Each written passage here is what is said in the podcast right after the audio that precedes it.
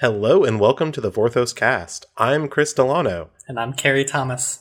and I am actually Chris Delano. I'm not Jay and Ellie. I am not lying to you all. Can't pull the sincere. switcheroo this week because uh, Mr. Gianelli is out sick for now. Everybody else has other things to do, so they uh, pulled me in like Parcher and decided that I was the final string backup for for this comic book filled episode of Magic the Gathering comics. Yeah, we're we're doing another week on Boom Comics. We've got uh, issues 11 through 15 to talk about, which is a whole, uh, as they call it, volume of comics because they do like five issues per volume apparently. Uh, so big story arc happening. Uh, but before we delve into that, some news. Um, we've got a Double Master 2 preview, Double Masters 2, Double Double Masters. Double Um, Masters 2022. That's it's cute that they tried to make it a two, but no. it's just there's a lot of twos in there. Uh, previews are happening right now. We're we're not gonna talk about that set on this show. Um, it's it's cool, lots of good art. I'm sure people will enjoy it. Uh, you can like come to our Discord and talk about it with us, but we're not gonna do an episode on it because there's nothing to talk about. It's all reprints. if they want to put out a story for it, I'll be more than happy to read. But for right now, it just seems to be um, Liliana and Amanatau and key art only. so yeah, they're. Uh, I mean, like, yeah, if they publish a story with Liliana and uh, uh, Aminatu just like hanging out, I would read the hell out of that. We'd do an episode on that. That would be great. But uh, we're not doing an episode on like, ooh, look at this. Dovin Baan got a flavor text mention. Not not worth it. it's cool, but talk about it in our Discord instead, because yeah, we've got we've got quite the few packed weeks coming up. So Yeah, we've also uh, got a playmat that's on sale right now. Uh, all of the sales are being handled by Jay, of course, because, you know, why not? Uh, but if you uh, go to our Twitter, you can find out more information. The playmats are uh, $20 with a $5 flat shipping fee for anywhere in the United States. Uh, if you are outside of the United States, you can talk to us and we'll uh, figure it out. Uh, if you are in, sorry, if you are in Russia, Ukraine, North Korea, or uh, Brazil, apparently. We we cannot ship the playmat to you right now. Uh, but if you are in Brazil, we can probably figure something out. Yeah, I feel Um, like that is going to be a we will ship it to one of our houses and customs ship it to you because like I just think that's a that's an issue with the distributor. So yeah, should be able Yeah, to we- manage those. Just might be a little bit more finagling. Yeah, we got uh we're doing the stitched edges playmat. It's gonna have those lovely stitch secure edges. We're gonna uh, get our beautiful art by Andre Garcia. It's gonna be a good time. I'm excited for it. Uh, but definitely reach out because there's there's not gonna be like an infinite number of these. If you if you are listening to this podcast episode in the far future, there's a good chance they're all sold out. So It's also that we only do merch runs like every three years. we are we are not cons- uh, consistently pumping out new merch or new merch ideas. We just have a little bit of extra money, want to throw it towards an artist and create some cool um, podcast memorabilia and playmats. As infinite as they are, um, you know, they're fun. They are they are the best way to at least easily customize without having to re-sleeve your cards and your entire decks. So yeah, Yeah, I always um I love our our previous playmat. I got mine signed by everyone who's on it, uh, of course, and it's a wonderful treat, and I love it. And people ask about it still, like, "Oh, how do I get a Vorthos Cast playmat?" And I'm like, "Well, if you were not one of the like 15 people on the Discord channel in 2019, you missed your chance." yeah, Uh, so if you are uh, if you are one of the like slightly more than 15 this time because we did order more uh, people who are interested now is your chance to do it if you don't do it now there's a chance that you won't get one um, but that's not to like pressure people into it it's fine if you don't want to play mat it's they're all paid for it's okay you either buy it this time or we'll never do any merch ever again. We're like a secret layer drop. It's just never. You're never gonna even see the playmats again. So secret layer the vorthos cast uh, they will not come they will not come with like a bonus card i'm sorry if if if it legitimately came down the road where like enough people wanted them, we can always order more. We can order single Yeah. amounts if we really needed to. Um, we appreciate you guys representing us in your um, most likely Commander games, but Magic the Gathering games regardless. So yeah, um, this one's this one's a fun way to get to slap cards down on all of our faces. So, which is something you can't really do otherwise. Uh, you know, some of you could slap cards on my face. I would. I'd be okay with it. Just uh, shoot me a DM. We'll figure it out. But, um, anyways, uh, this week we're talking Boom Comics. So we've we've done a few episodes on Boom before. You should all be familiar with it. It's a uh, Boom is like a publisher of comics. It is not like the name of the comics. The comics are just named Magic. Uh, they are written by Jed McKay, who we've interviewed twice now, and we'll be interviewing again. I think at the end of this like ten issue series. Well, issue twenty of the comics. Yeah. We'll hopefully touch base with him. Yeah, there's a lot going on in these five issues, but I think we're gonna we're gonna put that one off for a little while, uh, so we can get a nice juicy conversation in. Uh, but they're they're great. They are not canon to the main magic lore. Uh, we have to keep explaining that, but it is not a bad thing. It is actually a very good thing that they are not canon because they get to have their own sort of internal consistency, tell their own story, and it's great. Uh, but we're we're gonna kick it off, I think, with um issue number eleven. So like we we ended issue ten with a pretty big event. They they killed Jace Beleren. So spoiler alert, by the way, if you haven't read the first ten issues, uh, Jace kind of gets crunched by a giant Marit Lage, um, or like splattered or something. The Marit Lage runs into Jace, kills him. Uh, the three planeswalkers who were the focus of issues one through ten, Kaya, Ral, and Vraska, planeswalk back to Ravnica and find that the people there are not happy to see them. So we pick up issue 11 three months later. Uh, Jace is dead. Chandra, who is, for some reason, we just kind of pick up with Chandra, and she's in the ruins of the stronghold in Urborg, which was cool. You know, the abandoned uh, stronghold, which was the Cabal stronghold in the Dominaria story, but I guess with the death of Belzenlok, they kind of pieced out. left. pieced out. Yeah. Not really a happy place to be in. So I imagine people didn't want to stay around. Not tactically Uh, advantageous for anything other than being a stronghold. it is Yeah. it is in Urborg, like the swampiest area on Dominaria. That's just kind of like littered with bodies. Might be fun, might be your jam, but um, yeah. They they need to elect a new elder demon to drain the swamp is what they need. Oh, Um, anyways, uh, they Chandra's in the, the stronghold, and we get like a flashback to to right after Jace's death, where she has this like really nice heart to heart with Teferi about what Jace meant to her uh, as like a friend and as a mentor and as a planeswalker. Uh, she tries to planeswalk to Ravnica to go check on Kaya, Vraska, and Ral, and she can't. And so she uh, ends up going to the stronghold to see if she can find some answers for how to get to Ravnica because, hey, the stronghold has planeswalked before. it was on Rath and now it's on Dominaria. So she, I mean, like, it makes sense. The logic makes sense that there might be some way at the stronghold to get to Ravnica. Um, but sadly, she doesn't find that. Instead, she finds uh, Tibalt and Davriel Cane. Yeah. That, that, that's a question mark. It's Davriel Cane who's just in the stronghold working with Tibalt. Uh, they have this like really great rapport between each other. It's very funny. Um, honestly, like a highlight of these five issues has been Davriel and Tibalt talking to each other. Uh, but she, uh, of course, being Chandra, she just starts fighting them. She headbutts Tibalt, which is incredible. Um, Tibalt's stick in comics seems to be getting hit really hard by Chandra. Um, Davriel like uses a spell that he got from an Inquisitor in Innistrad to like basically subdue Chandra. Uh, and it looks pretty bad for her. Tibalt's talking about taking off her face, and then suddenly Garruk, he's here. um, he comes in from the shadows because somehow the giant hulking Garruk Wildspeaker can just sneak around the stronghold. Uh, he's a master hunter, so it makes sense, sure. Uh, he cuts off Tibalt's tail, which is a lovely little detail.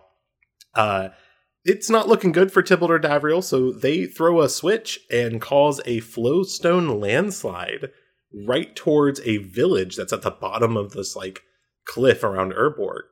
Um, they then piece out. Tibalt has some really great lines at Chandra uh, about like this is her fault because you know everyone's going to die and Chandra can't save them.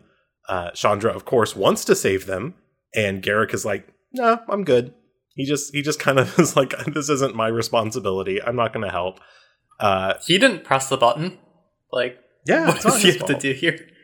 Well, I mean, like he's like, "I'm not going to help you," and then Chandra is like, "Fine, I'll do it myself," and she runs sort of headfirst to like stop this flow stone, and then Garruk shows up and is like, "Actually, you know what? I'm, I am going to help you." Um, I think Garruk just kind of sees Chandra doing something as like, you know, I I think uh, maybe I should get involved. Um, he offers to go evacuate the village because he can ride his little Urborg Panther that he has really fast and uh, go save the people in the village. While Chandra decides that she's going to do what she always does, which is burn the flowstone. so she uh, summons a big inferno. She burns all the flowstone. It uh, stops Garruk is like, hey, I saw you stop it, so I didn't even go down to the village. We're all good. And they're commiserating for a second, and then a piece of flowstone like rises up and turns sharp and goes to kill Chandra. Like it has a mind of its own and is like, screw you, pyromancer. Uh, and right before it hits her, she's saved by Nico Aris, who is also here. they are uh, they show up to save Chandra and explain that they're looking for Kaya because they're being hunted by some specter of death, and the only person they know who can, you know, get rid of specters of death is the ghost assassin herself, Kaya. And that's uh, issue 11, setting us up with our main three, our new trio. Garruk returns to comics once again, and Chandra returns to comics, actually. Um, Chandra has had more comics than I think anyone else in Magic at this point. Yeah, I mean, she got she got the original webcomic series, and then got IDW run. Didn't show up in the Doc Fade and IDW run, but got her own IDW run. Um, ironically, that IDW run was going to include Trials of Alara, which would be her and Jace teaming up on Alara, but instead she pops in here only only essentially when Jace is dead um, to kind of um, you know mourn his loss. But it is yeah, it is nice seeing both Garruk and Chandra in comics just because, um, like, Garruk, pretty much his only major actual story involvement was Eldraine. So if you didn't really read or care about Eldraine for the most part, this is kind of your exposure to the character. Um, but yeah, like he he has about the attitude that you would expect from him. Um, yeah, I can't really say much about Tibalt and Davriel without touching on stuff from the later issues. but uh, they're they're very good. Nico Aris kind of hopping in and just being like, "Oh, I'm literally being haunted," um, is perfect perfect setup for um, the next five issues of story. Well, really ten issues because I'm sure they'll follow through on the entirety of it. But it, it was an unlikely trio that I absolutely did not see coming. And then uh, we got like a key piece of art with Chandra and Garruk, and I was like, whoa, that's a crazy callback to like two of the OG Planeswalkers. And like, I was like, that's really cool. Now, who's this third person? And then finding out it was Nico was just like, I was like, I, I incredible. I love it. Um, Nico is incredibly well done. They're very fun in the stories. Uh, their characterization fits like perfectly with their story, their character in the uh, Kaldheim stories. So big big fan of this trio. Yeah, I'll hold I'll hold my tongue on mm-hmm. further praises because I I really do think like the comic format that they have chosen and I guess more specifically like their flexibility with the comics have just like let them do a lot more interesting things than they would have been able to do otherwise and part of that is pulling in very recent planeswalkers and very very recent planes um, to just kind of touch on like even just for a second. Um, but yeah and then we continue on to issue 12 um, most of issue 12 is honestly just chandra Garruk and nico um, doing some exposition.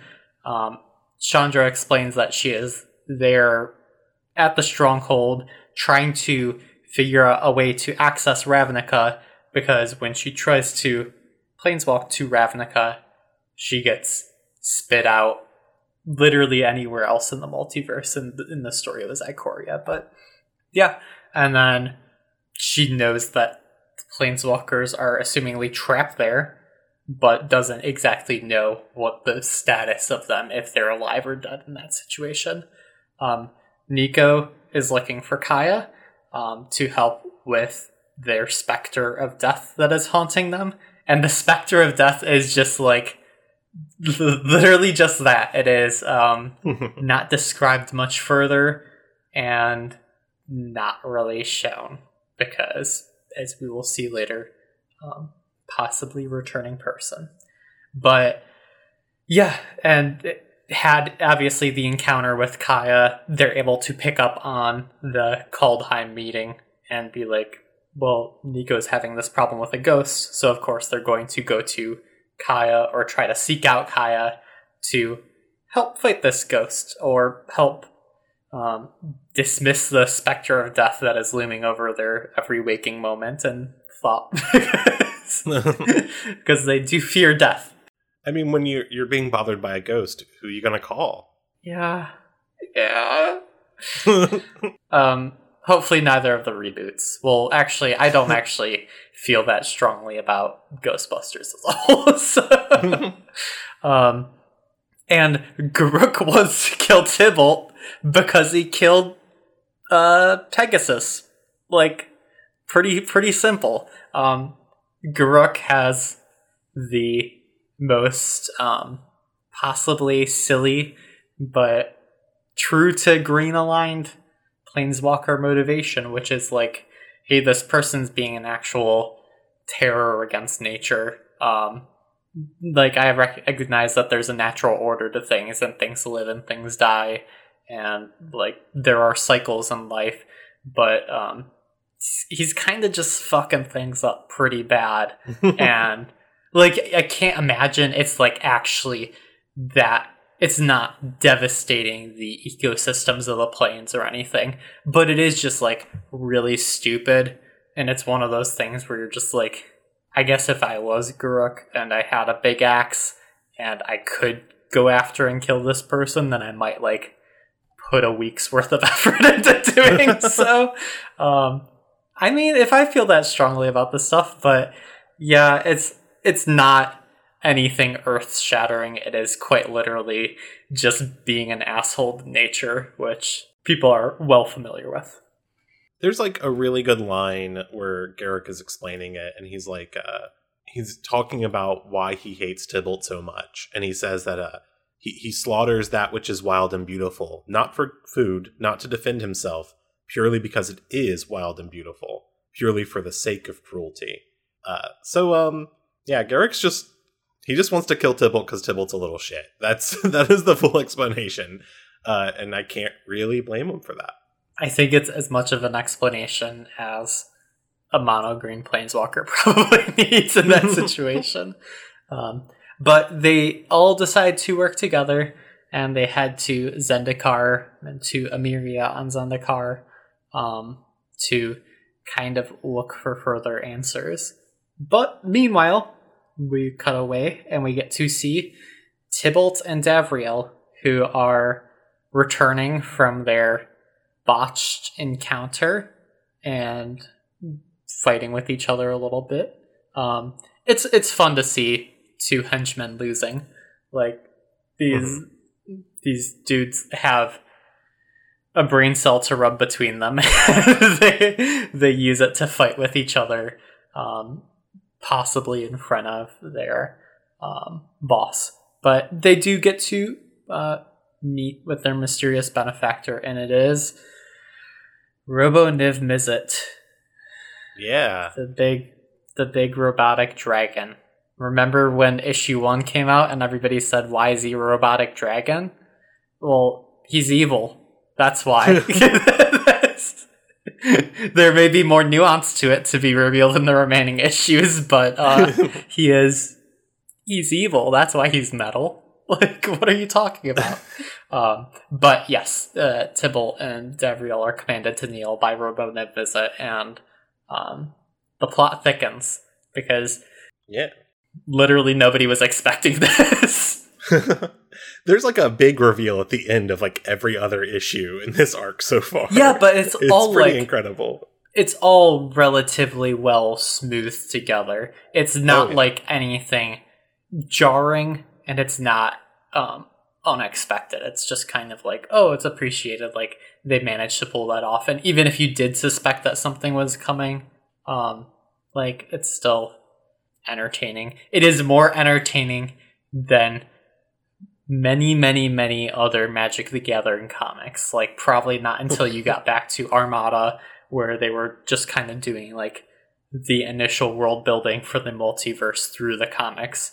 Like IDW attempts were entertaining, but in a um, not necessarily in a comic booky way, and I think that's probably why Boom has succeeded a little bit more with comic book fans who are interested in Magic the Gathering stuff rather than purely on Magic the Gathering as a fan base alone to sustain their comics. So, I just I I think that these comics, this arc is like really being put together well, where every big reveal and every like intricacy that we discover, I'm like, oh, that makes sense. That that fits. That and I understand that. And like I think that uh that is an important thing in making good comics is just like they reveal it's Robo Niv Mizzet, and at the same time as me being honestly surprised, when I read that, I went, "Whoa, what?" I think I like sent a message in our group chat saying Yeah. something like, "What the hell?" Um, because I was not expecting it, and then the moment I sat with it, I was like, "Wait, no, this makes total sense. Like, of course it's Niv." Like, I was then like, "Oh, there can't be another villain." Um, and it's not like they just like were like, "Oh, suddenly." Yawgmoth has returned somehow, or like it was just like, oh, okay, we're sticking with the internal consistency of these comics and saying, hey, the big bad is actually a character you have already met before, uh, and it kind of fits with their characterization. So, really like that. Um, but then we get issue thirteen, Yeah.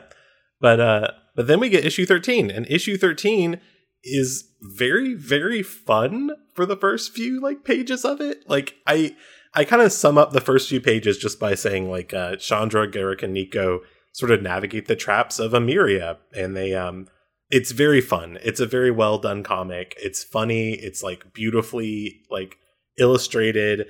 Uh, watching Nico like dodge traps and like Chandra and Garruk sort of navigate the dangers of Emeria in their own way is very fun. Um, by the way, they're in Emeria because they think like, hey, we ran into Tibalt and Davriel in this ancient ruin on Dominaria. Where else could they be? What about another ancient ruin? Let's go to Zendikar. Um, the logic there is absolutely ridiculous. I thought it was very funny and it works out because, of course, uh, Garruk smells Tibalt because it's not hard to smell Tibalt because he's a stinky boy. Um, but uh, he he catches the scent of Tibalt. Uh, Tibalt and Davriel are there, and you might think if you were Chandra, Nico, and Garruk that they're there because like they're in another ancient ruin. But I think we kind of know that they're there because they're they were trying to find these three planeswalkers to kill them. Um, they are there to get rid of these meddling kids, and uh, Davriel summons like a big spirit, and he's like using a Geist Mage spell to like summon a bunch of spirits to attack the trio, uh, and they are fighting it off pretty easily. So then he like pours a bunch more power into the spell, and he calls all of the spirits around the ruins. Uh, turns out, of course, as we discussed earlier, Nico is being haunted by a specter of death, and so that spirit sort of manifests in front of them. And uh, Nico, like, it whispers something to Nico, and it's very scary looking. It's a very scary moment. Tibalt and Davriel take this moment to escape because, like, Garruk is about to kill them. Uh, turns out it whispered to Nico, uh, "Save me, save Ravnica." And so, like, you spend the first couple issues thinking that Nico is being haunted by this specter of death that's trying to kill them. Turns out it's asking for Nico's help. So, uh, they escape, and then they're sort of talking about the spirit and what it said to them. And uh, Garruk then suggests, "Hey, if this dead thing can't help them, uh, maybe they'll make it live again using the Cauldron of Eternity on Eldraine." Which is a callback to how Garruk's curse was lifted in the Wildered Quest. So, like, I thought that was good. we, we, Garruk has an association with Eldraine. We're going back to Eldraine. We're going to figure out how to solve this problem by bringing this specter of death back to life. Yeah, Um, it is. yeah. Like, aside from them picking a cast that for for this first five issues of the second arc, aside from them picking a cast who already had ties to relatively recent sets, um, well, Chandra has ties to Zendikar beyond um, what has gone on here, but Nico having ties to um, Kaldheim and to Theros, and Garruk having ties to Eldraine, it kind of rounds out the touch points for recent stuff that they can have access to. And yeah, Cauldron of Eternity is perfectly perfectly on the board for being able to hop in and try to access. Um, it is it's also nice like the recency aside to have a relatively fresh cast that is separate from the first arc of Planeswalkers. Um, not only because it just gives people a break, but it really does like showcase the depth of how wide they can go with the comic book roster. They can have Davriel and Tibalt as villains, and they can have Chandra, Nico, and um, Garruk as the heroes in the story, and hop around to a billion different planes if they need to, even if it's for, albeit a little bit nonsensical reasons of going to Zendikar on a lead and then just being cornered on Zendikar for the fact that you're on Zendikar and they do want to kill you. Um, but yeah, exactly. It's like they are not afraid to use up worlds and use up characters. Um, not in the physical, like killing sense as they did with mm-hmm. Jace, but it's just very, very nice to see a stab taken at Magic the Gathering comics that is so kind of fearless and a little reckless with who they want to pull in and when they want to pull them in. Yeah. I, I think fearless is a great way to describe it because it's like they like Jed just kind of sat down and said like, "Hey, uh, I'm gonna make the first arc all about Marit Lage, uh, but we're also gonna use like the recent planeswalkers who we all met and like spent a lot of time with during the War of the Spark arc. So like Vraska, Kaya, and Ral are the main characters who are all like relatively new-ish if you compare them to like the other planeswalkers who are available, uh, and use them as the main characters for the story. And it was really cool and really good. The story about this ancient villain and now it's like in this new arc, we've got Chandra and Garruk, who are two of like the Lorwyn Five, you know, pretty pretty established Planeswalker characters running around with Nico Aris, who like they premiered in a set like a year or two ago. Year? Yeah, exactly. like ago? not that like, long ago. And I think in the next issue they even like jump to Kamigawa for a second. Like show a snapshot yeah. on Kamigawa. But it's like they can just do this because they're mm-hmm. free to. Like I I assume Boom has a lot more freedoms than the other comic people did. Um, but it's also just like the idea of approach like here Judd have this hands off Judd and co-writers of the spin-off series have this mm-hmm. hands off from us um, you get to do basically whatever you want um, maybe we'll jump in at some point to do something cool but for the most part like you just get to have access to publicly available information and do your own thing. Mm-hmm. Well, what, one other thing is that they that makes this so separate from the mainline magic story and some of the comics of the past is that they jump like you said to like multiple different planes in issue yeah so like we have this fun stuff happening on on uh, Zendikar, and then at the end of it, they're on Eldraine, and at points during the story, it'll show them like talking about like something that happened on Theros or something that happened on Ikoria. And it's just like a quick jump over there and then jumping back. And it's like, we don't get that a lot in main Magic story. It all kind of takes place on the same plane usually. Like Kamigawa took place on Kamigawa yeah. the whole time. Uh, Innistrad took place on Innistrad the whole time. And it was like they were there and we didn't even really get scenes with characters on other planes. And now it's like come read this comic where they're all over the multiverse all the time. Yeah, you can do deep pools like the Stronghold, and you can have Davriel and Tibalt there because those are the two bastards you wanted to pick pick off the roster to um, make into villains this time. But Yeah.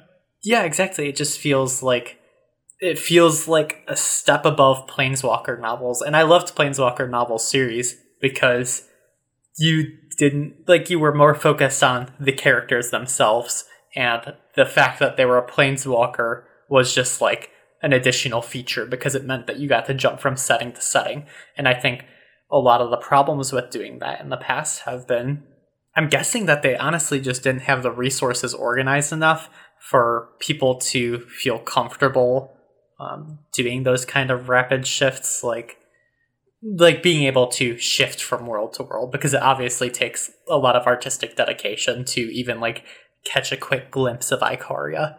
Like you still have to make monsters that would fit into that world, but like this one just kind of takes it wholesale and is just like, okay, we're going to make direct card art references in the comic books. Um, because like that is what people will know and what people will connect to. And if we try to do anything too inventive with it it has to be for a good reason that we're spending time on this world.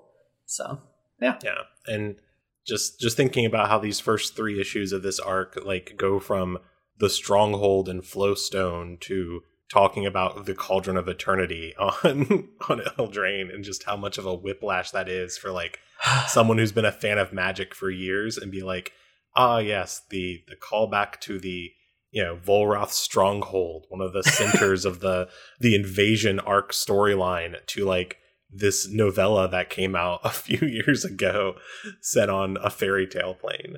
Um, but yeah, anyways, issue four. We should move on to issue fourteen. Yeah. So we don't. Yeah. issue 14 is the um quote personal battles issue where everybody is trying to reach the cauldron of eternity and they each need to go through their own trials and tribulations to get there um chandra nico and Garruk are traversing the swamps of eldraine searching for the cauldron of eternity um, they kind of get split off into their own magical worlds so that they can have their own encounters and face their fears and conquer those fears. But Chandra gets to see the quote ghosts of her friends on Ravnica who led her to believe that she had failed and they had died. Those three being um, Vraska, Ral, and Kaya, who are possibly dead, possibly not dead. Who knows? Uh, We don't know. We don't know. This could be seeing. She could have been actually seeing real ghosts. We we don't know. So Nico sees uh, Klothys, who has caught them in her web of fate, and subordinating subordinating that. Wow, that's a word. Subordinating them to their destiny, um, the one thing that they had worked to escape to, in order to ascend to Planeswalkerhood. Um, and Garruk sees his father, his father being like one to one modeled from the webcomics, which are well, over a decade old at this point. Again, like you just get to have cool references like that where it's like, hey, we know we only showed his father once and it was for one story, but we're still going to be accurate to that model for it because like why try to reinvent the wheel? Let's make it cute. Let's make it something that people will recognize if they have been a longtime Magic fan or big enough fan of Garruk. Um, Garruk sees his father, who calls him a monster, and then is attacked by um, Chandra and Nico, who also call him a monster. But yeah. the three of them each steel themselves against these visions and um, deny them. They say no, and like having faith in themselves and determination in their mission, and they are rewarded by the cauldron itself. Um, the cauldron looks into their mind for a second and says, "I know what you're looking for. You're looking to uh, make a ghost a little bit more real." and uh, crawling out of the cauldron very slowly, you get uh, the Spectre of Death, who Chandra recognizes, and also Guruk recognizes, but more importantly, Chandra recognizes because it's kind of like a big deal in the recent past. It is Jace Beleren, Ghost Speaker, Ghost Planeswalker, Ghost Person. Um, except, yeah, he's still the ghost. He didn't get to flesh up this time. uh, but he is able to communicate with them. He has been pulled into a more corporeal, corporeal form, and is excited to tell them about all of his exploits in the ghost world after Mm-hmm. his death to Marit Lage. So yeah, Uh, big reveal at the end of episode 14. We had a big reveal at the end of 12. We have a big reveal at 14. I'm expecting another big reveal. Uh, I mean, there's one in 15, but I'm expecting another one in 16. um, I will say, uh, issue 14 might have been my favorite of the Boom comics. It is, first of all, beautifully illustrated. Like, Ig, who who did all the art, it just did an incredible job. It's beautiful. The compositions are great, uh, and I know that's like the comp. You know, composing a, a comic book page is like writer and artist together, and they just knocked out of the park. Um, the scenes with like Klothys are amazing. I think I like screenshot when Klothys shows up and like sent that to people, just being like, "Look at this. This is so good."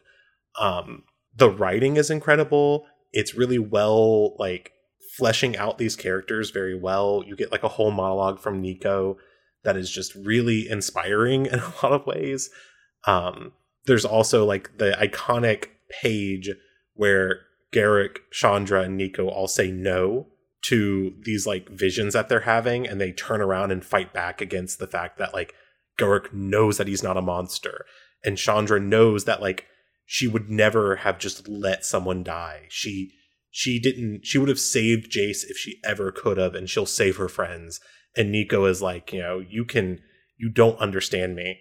You don't understand people at all. You don't know that I would die before I ever submitted to your webs of fate. Um, it's just really good. And then another thing I really like about this one, and like what makes it one of my favorite, is that you have this like narrator voice throughout all of issue 14, and it doesn't really explain like who it is. You just see this sort of narrator popping up, and then it's revealed at the very end that it is actually the Cauldron of Eternity speaking as the narrator for the whole issue.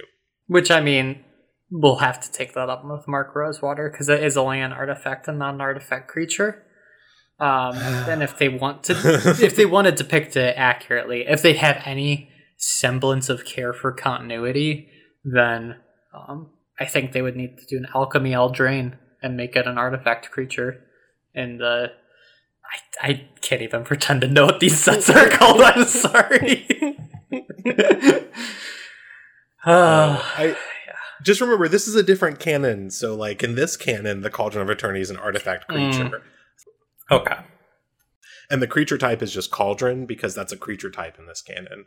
Uh, Yeah. yeah, issue fourteen probably my favorite of all fifteen we've had so far. Um, I think I like said "holy shit" so many times reading it because it was just so beautiful and the writing was so good that I just like couldn't help myself. Um, really good issue. But anyways, that leads us to issue 15. Unless you have any other thoughts about issue 14, let's wrap up this like half arc that we're on. Um, because issue 15 is just like the issue of revelations, um, where we kind of figure out what's happening and what's been going on so far. Uh, it picks up and it's uh, it's the Joseph, uh, the Jost, The Jost. Just a Valerian. um, Geist Balerin, more like it.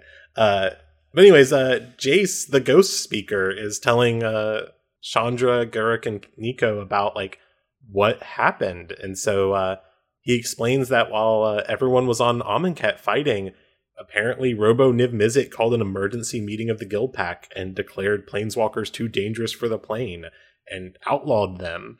And then we get to see uh, Kaya, Ral, and Vraska show up after Amonkhet, and like we know at the end of issue 10 that like they were kind of on dicey terms and weren't really friendly with each other because of everything that happened.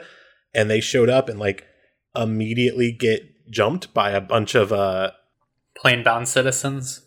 yeah, citizens who are like gonna, you know, who are like yelling at them. And they're like, oh, should we fight back? And Ral is like, I'm not worried by like some rabble. Uh, and then the Boros Angels show up, including Aurelia herself. And they're like, hey, we're here to arrest you. You're not guild leaders anymore. We had the guild pact has decided you're like not allowed here. Planeswalkers, no more. None on, on Ravnica. Which, honestly, makes sense. I honestly too would also uh, have some conversations about planeswalkers on Ravnica after uh, War of the Spark, and then like hey, I know it's only been a little while, but there's also a comet filled with evil cult monster uh, coming towards your plane, and it's all because of planeswalkers yet again. So, um, yeah, Robo Robo Niv has outlawed planeswalkers, and Aurelia's here to arrest them, and you know that they're not going to go down without a fight. And so Kaya, Ral, and Vraska start fighting back against the Angels and the Boros, and uh, Vraska straight up kills Aurelia. she she she petrifies Aurelia. She turns her to stone. And there was a huge discussion when this issue released on our Discord about whether or not that was Aurelia. It is a hundred percent Aurelia. Yeah. Again, you just kind of do get to have fun. like, like they might want to preserve Aurelia for some story reason in the future, here she's very, very expendable because she doesn't need to be carded. nope, she uh, she gets turned to stone, and Vraska kills the second of her uh, white aligned guild masters. so she's killed uh, Isperia and now Aurelia. Uh, she's only got two more to go. There's Trostani, and uh, Kaya's got to watch out because Vraska seems to uh, have a type when it comes to guild leaders she's killing. I feel like Trostani would be really, really easy to kill. Like, not to be like you're literally a tree, but like, come on. Well, actually, to be fair, um, Sifa Grunt, the Planeswalker, did lead an attack against Trostani, or against the Selesnya World Tree, and did fail at that. Um, so maybe a little more difficult, but at the same time, like you do have a petrifying gaze. So yeah, I mean, we know that Kaya has the ability to destroy any permanent because you know she can cast uh, uh what you call it. Um, oh no, I can't remember. I can't remember cards from two uh, years ago. Maelstrom Pulse. Is it Maelstrom Pulse? No, no, it's the um, black, black, white, white one, right? No, black, black, green, green. I'm thinking. Uh, well, she can black green. She can Assassin's Trophy. That's true. She can cast Assassin's Trophy. Oh yeah. Uh, no, I was thinking so Kaya, take out Kaya's any, abilities. That was my yeah. bad. Um. Anyways, uh, yeah, it, I just thought it was really cool that Vraska just gets to kill Aurelia in the comics, and it's just a beautifully done sequence. The fight scenes are really cool.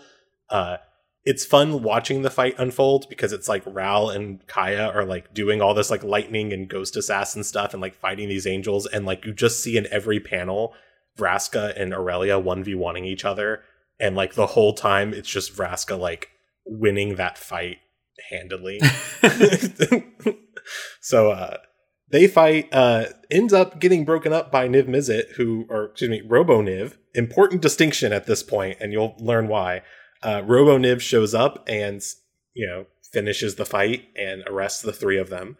Uh, Jace explains that uh, as a ghost, he kind of reached out and like communicated with spirits, and when he was on Ravnica, he communicated with the only spirit on the plane that he knew, uh, which I thought was uh, Agrus Kos, uh, not that one. Um, but anyways, that's a deep dive. Uh, but the spirit that he communicates with explains that Robo Niv Mizzet is uh, actually under the control of Tezzeret. What? And yeah, Tezzeret. Who would expect a robot to be under the control of Tezzeret? This is this is one of those big like reveals where I went, what? And then went, oh yeah, no, that makes total sense. That actually checks out really well. Dare I say it, um, Chris? the imposter was sus. like we should have known there is something up with Robo Niv from the start, but we were we were willing to give some flexibility on the creative oh. freedoms of the comics. But of course, um, you know, there couldn't be a robot without uh, a little tiny, greasy, um, sometimes naked, sometimes illusioning clothes on himself man controlling the dragon. So oh, the God Tezzeret.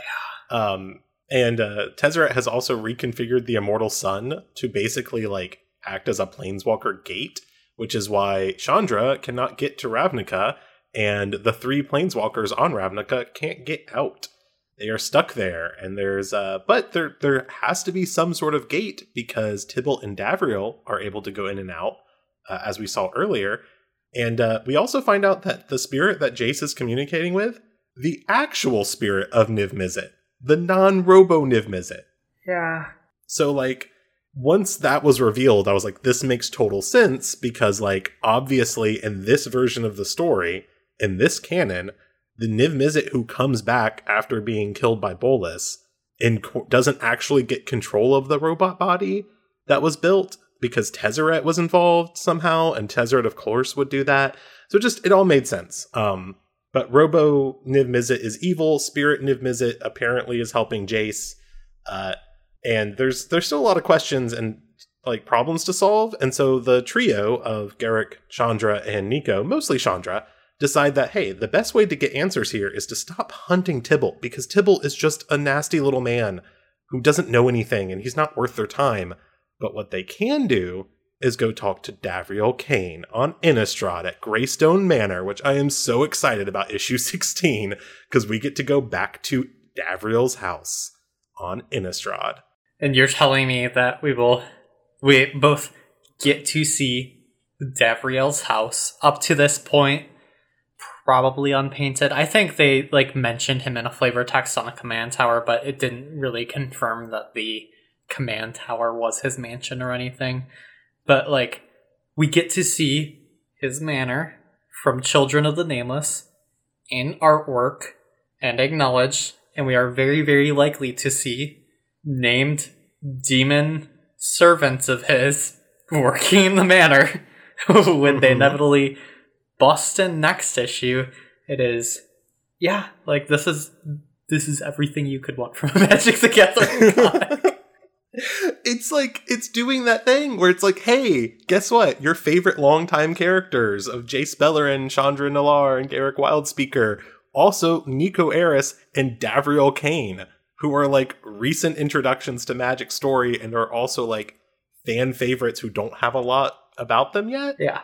Because like Nico is really new and Davriel was invented in a story that should be published on the Magic Story page, but is not for some reason. You can read it in German, apparently. Um, just got to bring back my my cry for Children of the Nameless to be put back on the website. Well, what I will say is that um, I'm interested to see, I guess, how War of the Spark went down in this universe because, like, having the having a contingency plan of like, oh, and also Niv's going to build himself a robotic body that he's going to inhabit after he dies in the fight against Nicol Bolas. Whatever. Okay, like that was that was a loosely parallel to the plan. Yeah. But the idea that like Tezzeret would gambit his entire plan for post Bolas life in the multiverse on having control of Niv Mizzet's body, like it, it, it's very very strange because I'm guessing Tezzeret would have. I mean, in Tezzeret's infinite wisdom, because he knows all the schemes and machinations of the multiverse, of course he would know that Bolas would fail and he would survive. But it's like you were kind of banking like the entire war on um, you having control of a robot body. yeah. I I think that uh, if there's anything that makes sense in a Magic the Gathering story, it is Tezzeret doing something incredibly dumb and somehow getting away with it. Yeah. So it kind of makes sense. We're like, It's just Oh, like yeah, that's my lowest priority is taking control Mhm. of somebody else's body in the middle of a war where I'm probably going to Well- die. Like I understand he was helping Bolas. we don't But- know necessarily if like he. I don't think the comic explains if he always had control over RoboNiv or if he like wrested control of RoboNiv I feel like away he- from the spirit. I feel like he would have always had to have had control because it's like that's a little weird to kind of hijack. Well, I mean, not weird for Tezzeret, maybe. I'll I'll I'll cede that point because I guess if Mhm. you wanted to hack and evict Ghost Niv Mizzet into the multiverse, um, that's a little strange. I won't even touch on multiverse afterlife or what the implications are here, but Oof. interesting. because these these ghosts be planeswalking, um, which is just not a thing that happens in regular Magic story, but is a thing that can happen in the Boom comics, which makes Kaya's powers a little bit different, I guess. Um, but no, we won't we won't talk about that because it's uh we've we've talked enough today, I think. Um if uh my my only thoughts on these comics and the thing I want to share before we like wrap up and go to our final thoughts is uh they're not canon. They are not canon. They are still really good reads for anyone who likes Magic Story. Uh, people who say that they don't want to read them because they're not canon or get disappointed when they find out they're not canon, you are robbing yourself of an opportunity to actually read like really good story and really good comic books. Um, just because they things that are happening in these comics don't actually happen in the main story, don't it doesn't matter. They're still worth reading. It's still good. And comparably as a hobby, one comic a month is probably a little bit cheaper than whatever you're paying for Magic the Gathering cards. Oh my god, yeah. Like I actually mostly buy these comics like twice, sometimes three times, because I don't want to wait. So I buy it on my phone to read it at like midnight when it comes out.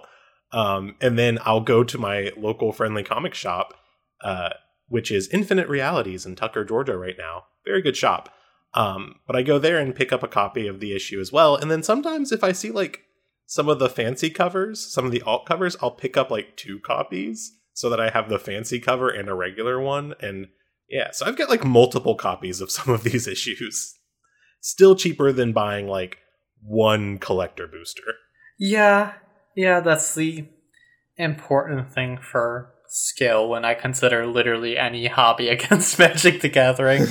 um, it is it is a fun game, but even when I was paying um, for one pre-release per standard set, I was probably paying more per year in total than I would for twelve months of these issues. And um, yeah, I don't know. They're just doing a legitimately good job delivering everything on time. Um, my one actual note is please, for the love of God, Wizards of the Coast, make a fucking secret lair. Like, make a secret lair. I do not give a shit if it is ManaStrike and it is going to cease server operation in two days. You can still make a secret lair. Like, I, it is to the point where I'm just like, if you want to promote awareness that these comics exist, then you could put any number of comic style art if you didn't want to do the mm-hmm. arcane route and literally take screenshots from the comics and put them onto your cards or screenshots from the show in arcane's case you can just commission the art in a similar style and put it on the cards and put it on some interesting cards that make sense that i guess commander players will play because that's the only thing that matters anymore and you ship them out, and at least people are aware that it exists. Um, I I banged this drum back when we were covering the original stuff, and even back when we were talking about Magic Legends. Like, if you want to make people aware that this cool licensed Magic the Gathering thing exists, then I guarantee you can dedicate one out of your 120 slots per year for a secret lair and put like five cards and cool. That'd be fine. Not to dip too deep into the parallel comics but there are other comics with new planeswalker characters who have not appeared on cards before and how cool mm-hmm. would it be if you were able to introduce those characters on cards like it is Spoiler spoiler alert for the hidden planeswalker. Spoiler but, alert. A, I yeah. The hidden plane I the hidden planeswalker made it decently transparent that um, mm. there was a planeswalker who was hidden and now it has turned out that they're um, brand new character. Brand new character. And it is the fact that like you could be doing the cool Dack Fayden thing, but on demand and much, much, much faster and mm-hmm. it is mm-hmm. still not happening. And I'm just like, I'm at a point where I'm just begging, begging there to be secret lairs because the more awareness you have of these comics, the more people just get to enjoy them, and like it is just win-win. Like you're going to use those slots on secret lairs anyways. Why not do something cool? It is uh, a perfect opportunity also for that new planeswalker. You make a universes beyond version where it's that planeswalker, but they're in you know the boom comic style and then you get to put a planeswalker in set boosters when you make the universes within version. Yeah. You can even make it like an entire like you can do whatever you want. You can put them in the list at like the Mhm. most super duper absurdly boosted common rarity just so that versions exist. I don't care if it's planeswalker deck level of over cost. like it is it is the matter of like if you are going to be introducing cool new characters or doing s- cool stuff like Marit Lage's return, then like you can afford a Dark Depths promo card in a secret lair and make it like extra epic. And I think that should have been done Mhm. after issue 10 when that arc came to culmination. But now, please do it at issue 20. Do it, what is that, like five months from now? So around November.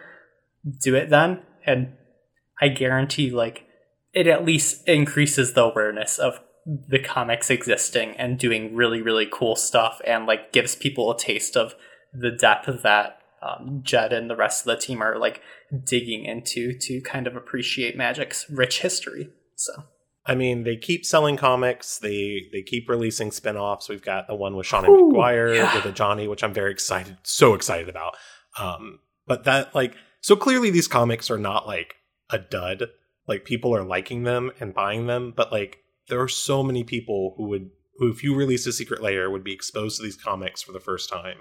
And there's so many people who love these comics who would jump at the chance to buy a secret lair. I don't even care if it's got like copies of like Dina, Soul Steeper, you know, or like Priest of or uh, Cultist of Marit Lage, or some like old Yeah. cards that don't see any play. Like I don't care. I just want to buy the secret lair with the really cool Boom Studios art uh, and call it a day. Because there are just people who are more fanatic about this than the main story. I'll be honest. Like, it's not the majority of Magic story fans I talk to, but there are people who rely on the Magic Boom Studio comics as a lifeblood. Um, that is a okay, and I just um, want to see them be able to enjoy that, especially in the card game that like has such a very very easy access route to making that possible. Yeah, it is. Uh, I will say I love Magic's main story. The writing is always very good. It's always exciting to get new main story, but sometimes it feels kind of like a job because there's so much canon and history to it. And it's like when I read a Magic story from the mainline story now, it's not just like a oh I'm reading this thing that I'm really enjoying, which I am really enjoying it, but it's like it's not like a fun, exciting thing to me as much as uh, it's like a thing that I'm doing because I like it and also because like I have to. Um, but with Boom Comics, I'm like hyped about release date. Like Boom Comics are one of my favorite things in Magic Story right now because it's just like I'm like looking at my calendar like, oh, is it Boom Week? No.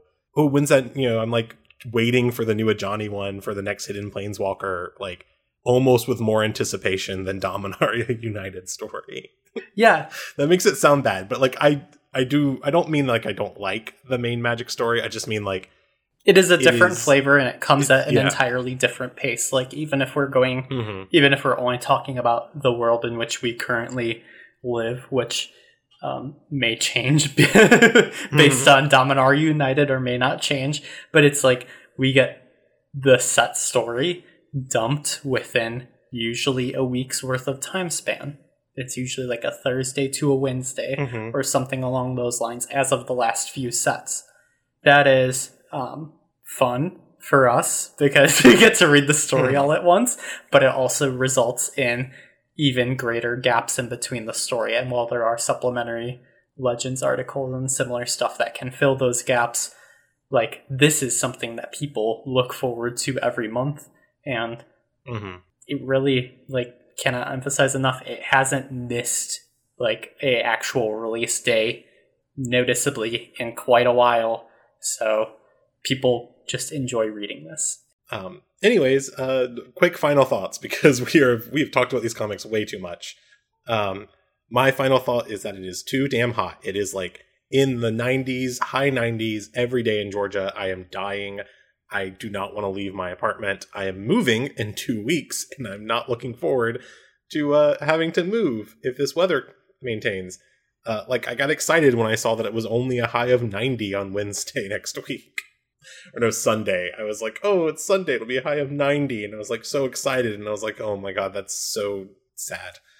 yeah i am somebody who dished out a thousand dollars for my ac um, condenser question mark uh, car part car part that makes AC go good.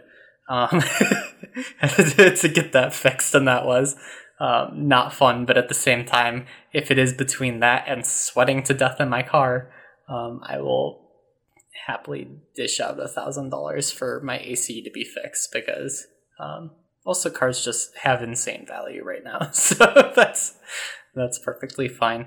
My final Yeah. thought is oh, did you have anything to finish up? Oh, sorry. Oh, I was just gonna say like I'm moving into a house, uh, and the AC works and it's functional, but I'm already like prepared. Like if we move in and the AC is not like keeping up with our needs in this weather, I swear to God, I will shell out however much money is demanded of me to get the AC to the point where I can keep it a nice, cool, like 73 degrees in the house at all times because it is ungodly outside. Like the heat index of like 111.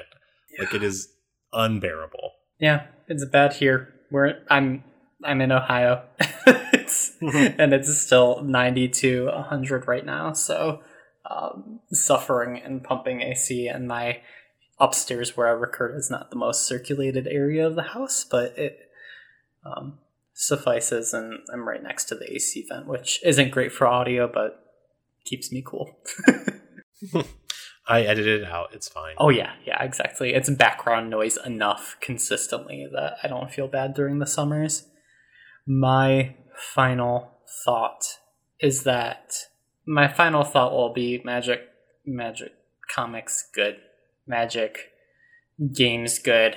I hope that they genuinely put a little more care and thought into their attempts in the future, but like Magic Boom Comics has been the perfect, um, as close to perfect execution of anything in the past decade. And I just want to see more stuff like it. And I'm excited that so many spin offs are being produced because I don't think they really do single or um, three or four issue spin offs for, for comic series that are unpopular. But yeah, in lieu of in lieu of um, having a card physically come with my comic, I will happily take buying a secret lair. That is that is all. I, I feel like maybe the success of the comics also comes from the fact that I am buying like three issues every time. We're we're comes out. artificially inflating the value because we refuse to buy yeah. a single digital copy for our cast account, huh? I am uh you know they they've even sent us preview comics before and we st- I still bought them. Yeah. so like I'm still I'm still paying. I have like 3 copies of the Hidden Planeswalker number 1 and I think we got an early review access of it and I still read all 3 copies in Yeah. print. Um anyways, uh yeah, uh, I think that's uh that's going to be the end of our podcast. So uh if you want to gush about oh shoot, yeah, we have to do a whole plug. Oh my god. if you want to gush about any Magic the Gathering comics or video games, be it Battle Mage or Magic Legends or any of the Armada comics, I guess. Um, I don't know. I like talking about those things, and I, I like dragging Jay into the conversations and forcing him to clarify 28 year old canon pieces. but uh, yeah, if you like having those discussions, come to patreon.com slash the Vorthos cast and join the Discord tier at $1 a month, right? Yeah, just one dollar a month. Just $1 That's like- a month. That's, that is quite One literally month. $1 per month that you would have to give to our podcast um, to be able to have fun chat with us and um, talk about talk about these comics when they're revealed in very very big s- spoiler blocked text because everybody's yeah. afraid of stepping on each other's toes. Uh, and I, I have been that person who has walked into the conversations and seen some um, spoilery texts so i appreciate it but also uh, yeah those are monumentous days. So stop by. We're also we're also talking Double Masters to Electric Boogaloo previews right now, so uh, we're we're talking about those. I, I Chris, we're not talking about the cards. We only talk about the stories and the games and the comics and things that Cary pays attention to. yeah, I suppose there are cards that exist too, and they have some fun flavor text. So, talk about those too. yeah, and then uh, three dollars a month you get our live listen tier where you can listen to us talk forever We've been talking for a very long time about Magic Comics, and I'm probably going to talk about it more uh, once we're done. So you can listen to us live. We record every Thursday, uh, usually around like 7 o'clock p.m. Eastern Time. Uh, and we, we do the whole thing here for our live listeners, so they get access to the podcast a few days early. So if you're interested in that, it's $3 a month. So, like, it's really cheap. That's less than a, a price of a Boom comic every month. so uh, if you want to throw us some cash, we appreciate it. You also get first dibs on our playmat and also, uh, you know, any other things we might ever do. Um, so join our Patreon, patreon.com slash the Vorthoscast. Uh, but until next week, when hopefully Jay and Ellie will be here and not just Crystalano, because uh, that's who I've been this entire time. Are you sure? Uh, am I? Oh no. Until next week, uh, thank you all for listening. This has been the Vorthos Cast. I should have checked the icon.